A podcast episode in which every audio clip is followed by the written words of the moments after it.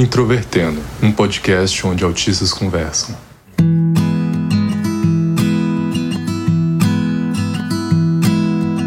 Olá, sejam bem-vindos ao podcast Introvertendo. Eu sou Luca Nolasco e dessa vez vamos falar sobre autistas na arquitetura. Oi, meu nome é Carol Cardoso, tenho 24 anos e estou finalizando o último semestre do curso de Arquitetura e Urbanismo na Universidade Federal do Amapá. Conosco temos Abner Mateus. Olá, me chamo Abner Mateus, tenho 26 anos, estudo arquitetura e urbanismo na UFG, sou diagnosticado com autismo há 4 anos e eis mais um podcast do Introvertendo com a minha presença. E Isa de Paulo.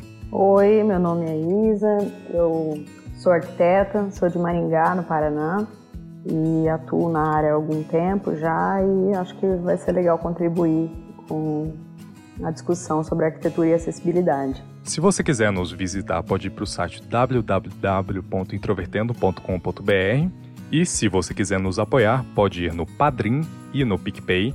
Só procurar por Introvertendo, porque isso nos ajuda a manter o podcast em pé. E se você escuta o podcast na Apple Podcasts, você pode nos avaliar com nota 5 estrelas, porque isso ajuda muito a manter o podcast relevante e em destaque para outras pessoas descobrirem. Vale lembrar que o Introvertendo é um podcast produzido pela Superplayer Company e feito por autistas. É importante pontuar que esse é mais um da série do Introvertendo de Autistas nas Profissões. Hoje, obviamente, vamos falar sobre arquitetura e falar sobre a relação dos autistas arquitetos com a área e com as questões que tangem a acessibilidade e o próprio autismo. Agora vamos começar com um ponto principal. Por que falar de autismo na arquitetura? Bom, uma coisa que eu tenho em mente sempre que eu penso na minha profissão e tem a ver muito com a forma como eu conduzo o meu trabalho, o meu estudo, é que a arquitetura não se restringe apenas aos profissionais. Então, todo mundo vive arquitetura de alguma forma, todo mundo habita um lugar. Então, naturalmente, todas as pessoas têm alguma coisa a contribuir sobre arquitetura. Eu vejo que a arquitetura é uma manifestação cultural humana, e com isso a gente pode entender que existem várias formas de expressar a nossa condição humana. E quando a gente fala sobre autismo, é muito válido a gente discutir como que a manifestação humana das pessoas que são autistas vai impactar nessa arquitetura e como que a arquitetura impacta na vida e no cotidiano na forma como essa pessoa vai interagir com o mundo ao seu redor. Os ouvintes mais assíduos com certeza conhecem o Abner dos episódios um pouco mais antigos, só que naqueles episódios eu imagino que o Abner não falou sobre o porquê falar de autismo e arquitetura. Você pode dizer um pouco sobre isso para nós, por favor, Abner? Porque considerando que é uma maior acessibilidade de sentidos, e isso afeta no bem-estar do autista no seu dia a dia, é preciso que se crie, se construa mais espaços com o conforto necessário para eles. E para você, Isa, na sua perspectiva, por que devemos falar sobre autismo e arquitetura? Eu vejo um potencial bem grande da arquitetura em influenciar diretamente na percepção sensorial que o usuário tem do espaço, sabe? Então, a gente falando de autismo, sabendo que é um desafio para a gente acessar determinados espaços, eu acho essencial que a gente discuta como esses espaços estão sendo produzidos. É, o conceito de design universal, é, eu tenho lido algumas coisas da Magda Mustafa, estava pensando em direcionar um projeto de mestrado nesse sentido. Fala bastante sobre quem tem direito de acessar os espaços do jeito como a gente tem produzido eles. E o arquiteto, como agente da produção desses espaços, tem total responsabilidade em quem consegue acessar eles. É, e eu acho que o projeto pode solucionar muitas questões relacionadas à acessibilidade e que não se resumem às rampas, né, ou ao piso tátil.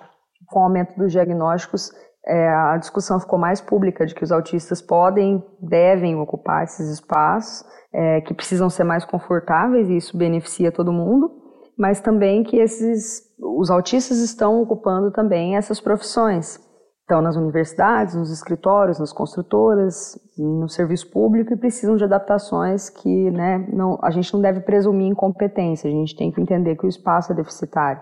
Agora, falando um pouco mais sobre a vida de vocês, e sobre o que levou vocês a chegar onde estão, vocês podem falar um pouco sobre por que escolheram estudar arquitetura? Desde que eu era criança, eu tinha em mente que eu queria fazer arquitetura. Eu acho que um dos meus principais hiperfocos durante toda a minha vida, desde que eu me deparei com a informação de que a gente estava vivendo uma crise ambiental, eu tive muito é, dentro de mim essa inquietação. E dentro da arquitetura, eu encontrei um, uma área que pudesse reunir todas essas minhas inquietações. Então, eu sempre gostei muito de arte e eu tentei encontrar um, uma união dessas coisas que eu gostava tanto, que eu tinha tanta afinidade, que era arte, meio ambiente, etc. E também quando eu fui ficando mais velha, assim, pelo ensino médio, eu comecei a me interessar muito por geografia, história e, consequentemente, por questões sociais. Então, eu entendi que o meio ambiente dissociado das questões sociais não existe. Não, essas coisas estão intimamente ligadas. E o curso de arquitetura veio confirmar essa minha impressão. Eu cheguei no curso como um lugar que eu gostava muito, assim, que eu sempre quis fazer durante a minha vida inteira. E quando eu cheguei, eu me deparei com uma realidade um pouco diferente da que eu estava esperando, sabe? Eu acho que a arquitetura acaba sendo um pouco mais complexa do que a gente esperaria, que se trata de, sei lá, materializar apenas em um projeto tudo que a gente aspira para a sociedade. Eu acho que ela pode ir muito além, porque a arquitetura não se resume só a um projeto em si. Envolve muita discussão e é exatamente isso que a gente está querendo trazer agora. Acho que é como a maior parte do, dos estudantes de arquitetura, porque eu gostava de desenhar e gostava muito de história da arte. Mas olhando em retrospecto depois do meu diagnóstico, que é recente, é de 2020, é, eu percebo que tem muito mais a ver com o caráter visual da profissão, que trabalha com coisas mais concretas e, e enfim, é, racionalizadas. E isso tem tudo a ver com a forma como eu encaro o mundo. E quando eu fazia arquitetura, uh, no início, no primeiro ano, eu cursava junto com jornalismo. Eu me interessava bastante pela área. Fiquei tentada a largar arquitetura numa universidade estadual e continuar jornalismo numa universidade particular. E segui porque, enfim, achei que seria melhor no momento, mas o que me interessava no jornalismo e que a arquitetura deixava a desejar era me expressar por escrito, que para mim sempre foi uma coisa muito mais simples, mais fácil. A ilusão também, né, do, no caso da arquitetura, do controle e da previsibilidade que o exercício da profissão traz, sabe? é, projetar espaços, projetar cidades, interiores, mas na época eu fui achando que era só porque eu gostava de desenhar história da arte. Desde pequeno eu já desenho bastante durante minha vida de formação no ensino básico. Eu passei a ter mais foco de interesse nas disciplinas de artes e geografia. Artes principalmente por já desenhar muito e também por causa dos movimentos artísticos e geografia assim que passei a ver muitos dados históricos de cada país e por gostar de ver mapas, globos terrestres e ambas as áreas me chamaram a atenção da arquitetura há muito tempo, embora eu já tenha especulado fazer outros cursos, mas ainda tentei passar da arquitetura umas quatro vezes na UFG até conseguir. Mais cedo, a Isa tinha falado sobre o a arquitetura sendo capacitista e ela, como arquiteta e autista, tentando sempre reverter esse cenário. Isso trouxe um pouco a questão do capacitismo, que nós já tínhamos abordado em outro episódio, e me faz pensar sobre qual seria o arquétipo do ser humano ideal que os arquitetos às vezes podem ensinar, que todas as, as construções atuais podem ser baseadas nele. Eu não, sinceramente não sei, então por que vocês não falam um pouco sobre isso? É, eu ia falar só do, do modulor do, do Corbusier e, e da forma como a gente projeta a arquitetura para um homem ideal, com uma altura ali entre seus 1,75 é, e que tem acesso a, aos, ao mobiliário, à pavimentação, a, a to, todos os níveis de projeto, é, sendo uma pessoa que anda, que enxerga, que não tem nenhum problema né, sensorial. Enfim, é, é, a gente projeta sempre pensando nesse homem ideal que é um cara que, assim, Corbusier não foi o primeiro, né? A própria proporção áurea e as coisas, todos os arquitetos, todas as pessoas que idealizaram os espaços, historicamente, não consideram que existe pontos fora da curva, pessoas que dependem de outras particularidades do espaço, do móvel, da cidade, enfim. O homem ideal, como você está dizendo, é, é uma pessoa com plenas capacidades, entre aspas, de locomoção e de acesso a todos os estímulos do ambiente de uma maneira a não se incomodar com os excessos nem com as faltas. Eu acho que isso que tu falou, Isa, tem muito a ver também com o fato de que as pessoas que geralmente os arquitetos reverenciam, as pessoas que estão no centro, essas pessoas que são figuras marcantes da arquitetura, por exemplo, o próprio Oscar Niemeyer do Brasil, o Le Corbusier que tu mencionou, aquele arquiteto Frank Gehry, é, que, enfim, está muito em alta hoje em dia. E, enfim, durante toda a nossa história, quando a gente analisa a história da arquitetura, quem está no centro dessa narrativa geralmente são essas pessoas que são contempladas por esse arquétipo de homem ideal, e justamente por eles serem essas pessoas que estão no centro, elas projetam para essas mesmas pessoas que elas são. É muito difícil deixar que isso não influencie a forma como a arquitetura vai se materializar. E isso só reforça a importância da gente considerar que existem hoje autistas frequentando as universidades, existem autistas dentro do curso de arquitetura e por isso que é tão importante a gente discutir isso que a gente está falando agora, porque a gente vai conseguir mostrar uma outra narrativa sobre isso, sobre arquitetura. Então a gente vai reposicionar a forma como a nossa história da arquitetura tem sido construída nos últimos anos, nos últimos séculos, na verdade. Na minha percepção, no contexto brasileiro, acho que a arquitetura já abarca um pouco mais dessas pessoas nas suas diversas formas de vivência, como os próprios deficientes, inclusive após a regulamentação das normas de acessibilidade, mas ainda se limita muito a esse uso prático ao homem médio. Em um contexto mais global, creio que nos países mais desenvolvidos esse conceito já tenha sido muito mais bem superado do que nos países subdesenvolvidos. Mas a inovação da arquitetura, assim como lá fora, é, já avançou muito, vejo que mesmo a passos mais lentos tem avançado aqui também. Aqui temos dois estudantes e uma mulher que já trabalha na área, então as perguntas vão ser um pouco diferentes para cada um. Vamos começar pela Isa, já que é diferenciada aqui. Isa, você passou por algumas dificuldades ou alguma em específico, sendo uma pessoa já formada no meio de trabalho, sendo uma pessoa autista no meio de trabalho? Eu trabalhei na área é, alguns anos atrás, na época que eu estava na faculdade ainda, e depois eu me afastei do, do ofício durante quatro anos, porque eu tive uma empresa no ramo de gastronomia e não tinha nada a ver com arquitetura, é, apesar de trabalhar com alguns freelances na área. Mas voltando agora para a profissão, né, comecei a trabalhar no setor público e foi meio coincidente com o diagnóstico. Na verdade, eu fui procurar saber o que acontecia comigo porque eu voltei a trabalhar em ambientes é, similares ao de escritório, que era o que eu trabalhava na época. Eu voltei a ter os mesmos problemas, que eram problemas, na sua maioria, sensoriais.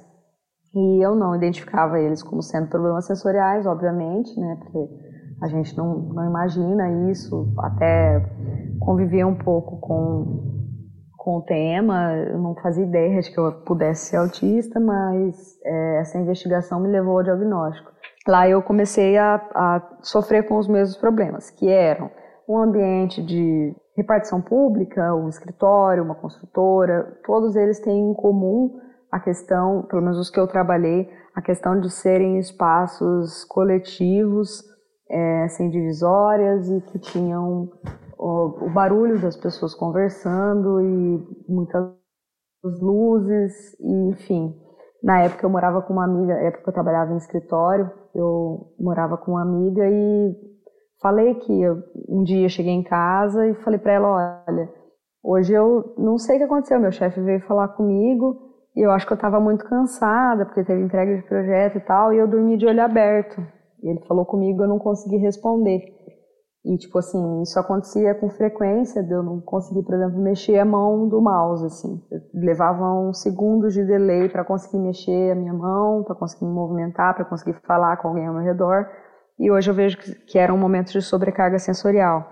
Isso voltou a acontecer agora, quando eu voltei a trabalhar em ambiente com outras pessoas, e isso desencadeou no meu diagnóstico. Sofro muito com luzes, os ambientes são sempre muito, muito bem iluminados, né? E também com o barulho. Eu acho muito interessante porque é até uma piada interna das pessoas é, que fazem arquitetura que, tipo, a gente projeta lugares maravilhosos e a gente. E os lugares que a gente os lugares que a gente usa para projetar são um caos, uma bagunça, uma coisa horrível, totalmente insustentável, insuportável e bagunçada e caótica. No meu caso, eu tive, cheguei num ponto que eu tive que abandonar o curso, já falei diversas vezes isso aqui no, no Introvertendo, justamente por essa sobrecarga extrema, que não foi assim uma sobrecarga de um dia, foram dias repetidos, então assim, quando a gente não tem um alívio dessa sobrecarga, ela vai se acumulando e ela vai chegar numa crise prolongada no futuro, sabe? Isso é uma coisa que deve ser considerada pelas pessoas que formulam os cursos ou formulam a profissão. Então a gente já está nesse processo desde a nossa formação. E quando a gente vai para o ambiente de trabalho, assim, por exemplo, estágio, por eu não ter tido meu diagnóstico, acho que essa parte de estágio foi um pouco mais difícil para mim, porque eu não tive como comunicar que eu tava sentindo essas coisas, porque como é que a gente vai dizer que, sei lá, a gente não tem um nome para dizer pro, pro nosso chefe ou pessoa que tá super, supervisionando a gente que a gente tá se incomodando com as luzes ou com os barulhos, e aí a pessoa fica tipo, é, é isso não é uma, é, não costuma ser um, uma comunicação razoável, não, não costuma ser uma coisa que as pessoas chegam para as outras e falam e, e a outra pessoa não costuma entender. Eu ainda não me formei.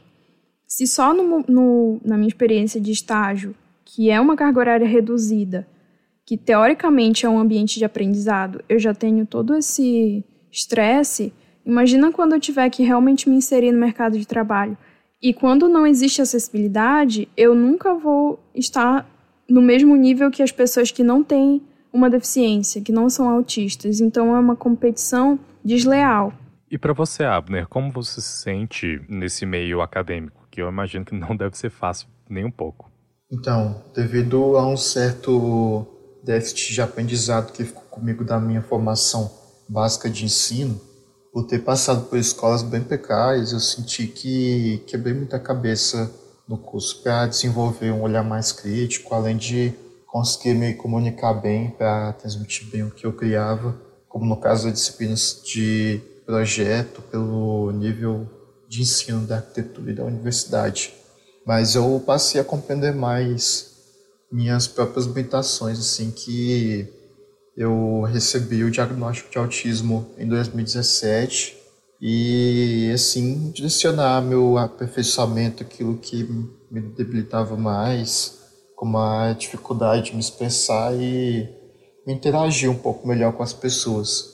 Muitos colegas colaboraram comigo também nesses quesitos. Hoje também, por exemplo, eu leio muito mais para aprimorar o meu olhar crítico, coisa que não era muito comum até alguns anos atrás. Agora que falamos das dificuldades que passaram tanto no processo de formação quanto no processo de produção, o que vocês considerariam, levariam em conta quando fossem criar um projeto ou participar de um projeto visando a acessibilidade de pessoas com deficiência? Eu acho que uma das coisas que eu, eu gosto de ressaltar é que o campo da arquitetura não se restringe ao projeto. Durante o curso, eu acho que é muito reforçado que a gente tem que aprender a projetar e etc., mas a gama de competências que a gente precisa ter para chegar a um projeto é muito vasta. Então, nisso, a gente abre muitas possibilidades de atuação que não necessariamente estão ligadas ao projeto.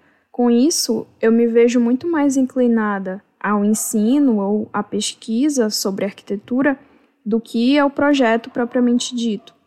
Então, eu entendo que a gente precisa ir um pouco além do que está colocado pela norma, porque da forma como hoje em dia a acessibilidade tem sido conduzida pelo curso e pelas cadeiras de projeto em si, é muito mais uma coisa de protocolo, é muito mais uma coisa que não envolve uma pesquisa direcionada para isso. Por exemplo, quando a gente vai fazer um estudo de forma, quando a gente vai tentar definir uma forma ou, ou sei lá, ver como que vai ser uma fachada, por exemplo, a gente tem um, um cuidado um pouco maior, a gente para para olhar aquilo, a gente busca referências, a gente vai a fundo. E geralmente, quando a gente tem que tratar de acessibilidade, a gente olha a norma, vê qual é o parâmetro e segue. Então, o que eu tento propor, o que eu vejo de perspectiva, é que as pessoas não se restringam apenas à norma, até porque ela não enquadra todas as deficiências só naquilo. É, por exemplo, o autismo não está contemplado pela norma é, NBR 9050, que é a norma de acessibilidade. Bom, na faculdade de arquitetura já existe o ensino mínimo para pessoas com dificuldade de locomoção, como os próprios cadeirantes, mas vejo que é preciso abrir mais espaço de debate, no caso do autismo, sobre o fazer arquitetônico urbanístico para essas pessoas.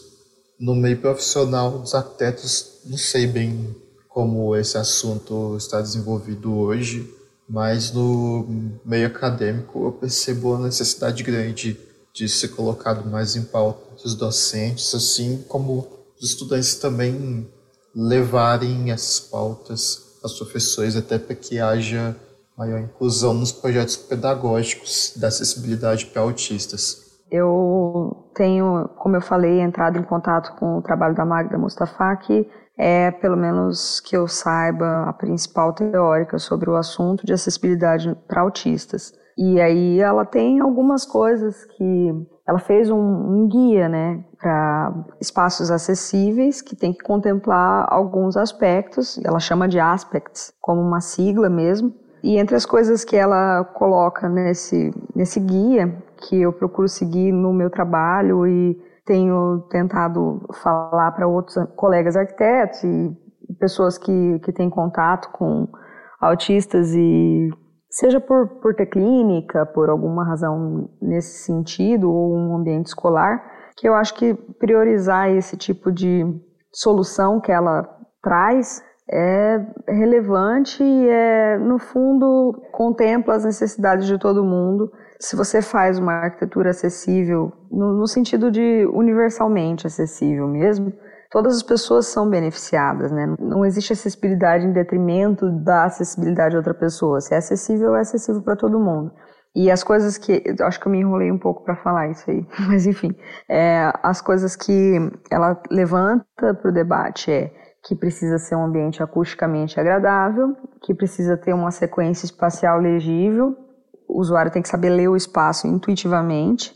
É interessante que hajam alguns ambientes de escape, ambientes que são um ambiente seguro, é, confortável, silencioso, para que não só o autista, mas qualquer pessoa que precise de um descanso daquele ambiente mais coletivo possa encontrar sossego, enfim, conforto em algum outro lugar.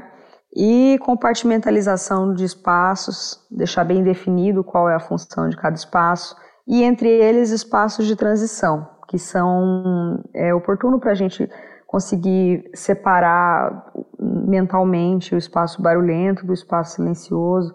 É, essa é uma, uma, uma questão bem que pega bastante para mim, assim, que é bem importante ter esses espaços de transição que me preparem para o espaço onde eu vou chegar, para o espaço onde tenham mais estímulos. Zonas sensoriais também, o, o espaço que tem mais estímulo perto do outro que também tem. O espaço mais silencioso perto do espaço mais silencioso e entre eles um ambiente de transição. E o mais importante de tudo é um ambiente que traga segurança. Não só assim é, a sensação de segurança, mas segurança no sentido mais amplo mesmo, de cantos afiados não são muito ideais para autistas, que são pessoas que já têm alguma dificuldade espacial. Escadas mal sinalizadas, escadas lisas. Eu, eu pessoalmente tenho muita dificuldade de descer escadas, então para mim é sempre complicado, ainda mais agora que a gente não, não pode tocar em corrimão. Então eu acho que essas coisas não fazem mal para ninguém pensar na hora de projetar um espaço. Não estão contempladas no 9050 como acessibilidade para autismo, realmente. Eu sei que tem outras necessidades que são é, mais urgentes que a arquitetura se atende, como o caso do piso tátil, o caso das rampas para cadeirante, enfim, da tradução em libras de mapas dos ambientes públicos, isso tudo é muito urgente, assim. É, mas ao mesmo tempo, uma criança, um adulto autista também não vai frequentar determinados espaços se eles não forem acessíveis. A diferença é que, tipo, as pessoas parece que é mais invisível esse tipo de dificuldade, né? As pessoas não consideram que um autista tenha a vontade ou a necessidade de estar naquele espaço. Houve um momento que eu trabalhava numa secretaria e por alguma razão eu fui indicada para participar de uma comissão de, na verdade é um conselho municipal dos direitos da pessoa com deficiência, é, como suplente, mas a gente foi fazer visita técnica e tal. Era uma clínica, um ambiente que atendia muitos autistas e eu fiquei muito chocada de ver tantas cores, tantas texturas, tantas um ambiente ser meio estressante assim visualmente, eu passei mal. E eu só estava visitando e, aquelas, aquelas, crianças estavam por estar tá fazendo terapia aba é, expostas àquilo numa quantidade de horas absurdas assim. Então eu pensei muito sobre quem fez aquele projeto e o que a pessoa considerou na hora de fazer e nesse momento a gente está desenvolvendo, eu trabalho num instituto de planejamento urbano e a gente está desenvolvendo um loteamento inteligente que também vai sediar atividades ligadas à tecnologia da informação. Então, nesses espaços, como vocês sabem, no Vale do Silício, por exemplo, tem uma porcentagem grande de, de é, funcionários autistas, enfim. E daí esses espaços a gente tem tentado pensar para que ele seja o mais acessível possível, com essas zonas de transição, com espaços de escape, com toda essa preocupação. E eu acho que é uma coisa que a gente deveria empregar para a vida, assim. Não só a arquitetura, mas todos os outros setores, os mercados, é, né, todo atendimento ao público deveria considerar que a gente faz parte de um público consumidor, é, qualquer que seja o nível o grau do autismo, mas são pessoas que dependem de consumir, todo mundo depende, e que também tem direito a esses espaços. Eu acho que tudo isso se resume à preocupação de quem, de quem elabora o espaço e conduz né, a, a utilização dele. Então, agora finalizando já, eu vou dar um momento para a Isa e para o Abner darem suas considerações finais e dizerem o que quiserem. Começando pelo Abner, por favor. Eu agradeço imensamente pelo convite, fico bastante contente com a elaboração desse conteúdo. Espero que o Introvertendo só venha a crescer cada vez mais aí nas plataformas digitais. Gente, muito obrigada pela oportunidade, por me deixar fazer parte disso. O projeto de vocês é excelente, é extremamente necessário as pessoas saberem que a gente existe, não presumirem incompetência, saberem que a gente ocupa esses espaços, que a gente pode se formar em arquitetura e a gente pode continuar trabalhando com isso, que por mais que a gente tenha dificuldades, é, elas podem ser minimizadas e a gente consegue levar uma vida normal, entre aspas, né? E, e acho que o trabalho de vocês é essencial. Assim, não vejo nada parecido na nossa vivência hoje. Acho que é muito importante o que vocês estão fazendo. Parabéns e obrigada por me deixar participar. Bom, é isso. Muitíssimo obrigado por terem participado. Quem quiser escutar, escute outros episódios, porque esse está acabando. Obrigado por ter escutado e até a próxima.